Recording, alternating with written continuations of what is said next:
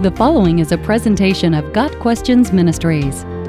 How should a Christian view global warming? The phrase global warming has faded from use, having been almost entirely replaced by the term climate change. The topic is subject to intense disagreement and debate. Unfortunately, discussions tend to follow political and social lines rather than lines of evidence, reason, and scripture. God appointed humanity to be the steward of this world, not the destroyer of it. Christians ought to care about what effects we have on the earth. However, we should not allow environmentalism to become a form of idolatry. The rights of an inanimate planet and non human life should never outweigh those of humanity, who was created in God's image. In the global warming climate change debate, it seems that only extremes are discussed. One extreme says humanity is entirely at fault for climate change, all of which is bad, that science knows exactly the results for failing to make changes, and that only drastic measures will prevent billions from dying in the next few years. The other extreme says that humans have literally zero impact on climate, that science cannot predict anything related to climate, and there is no reason to care about the issue. Rather than being unreasonable, believers should seek to understand. That means knowing what the facts are, from whom those facts come, how they are interpreted, and what spiritual implications result. Especially important is separating the questions what is the situation and what should we do about it. Blurring those domains is a major reason this topic inspires so much venom. Hard facts are rarely presented on either side of the global warming debate. Instead, there are many references to conjectures, statistical models, studies of studies, or what percentage of some group agrees with a particular phrasing regarding the issue. Projected consequences, real or imagined, become the basis of recommending policy rather than logic. Facts are sometimes ignored, both by those who blame humanity for climate change and those who hold humanity totally innocent of it. Almost no one on either side has a solid grasp of the hard science or mathematics at work. Those said to believe in or support the popular stance on global warming have reasons behind their views.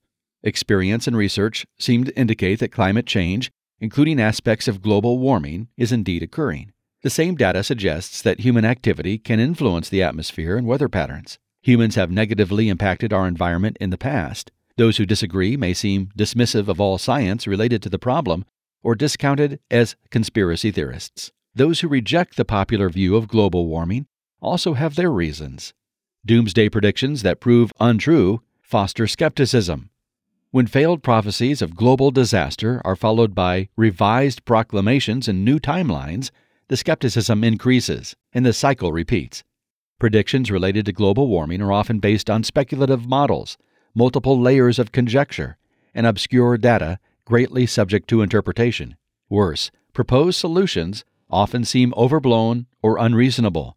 Life altering extreme measures are often suggested by those who might understand climate but have little grasp of economics, ethics, or history.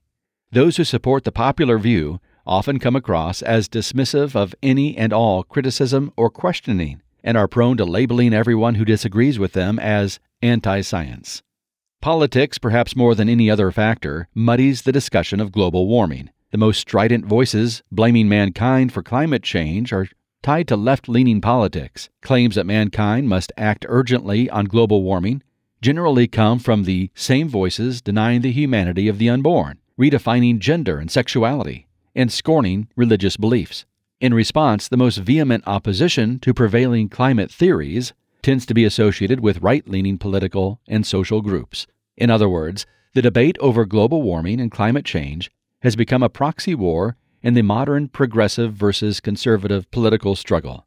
Whatever reason or truth there might be in the issue is easily lost in an us versus them melee. Regarding issues such as this, skepticism is not the same as disbelief. There are fragments of evidence to support both sides and logical reasons to choose one interpretation over another. The question of anthropogenic global warming should not divide Christian believers from each other. Environmental issues are important, but they are not the most important questions facing mankind. Christians ought to treat our world with respect and good stewardship, but we should not allow politically driven hysteria to dominate our view of the environment, regardless of which direction it might lead. Our relationship with God is not dependent on belief or disbelief in human caused global warming.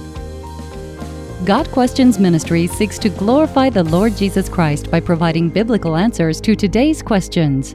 Online at GotQuestions.org.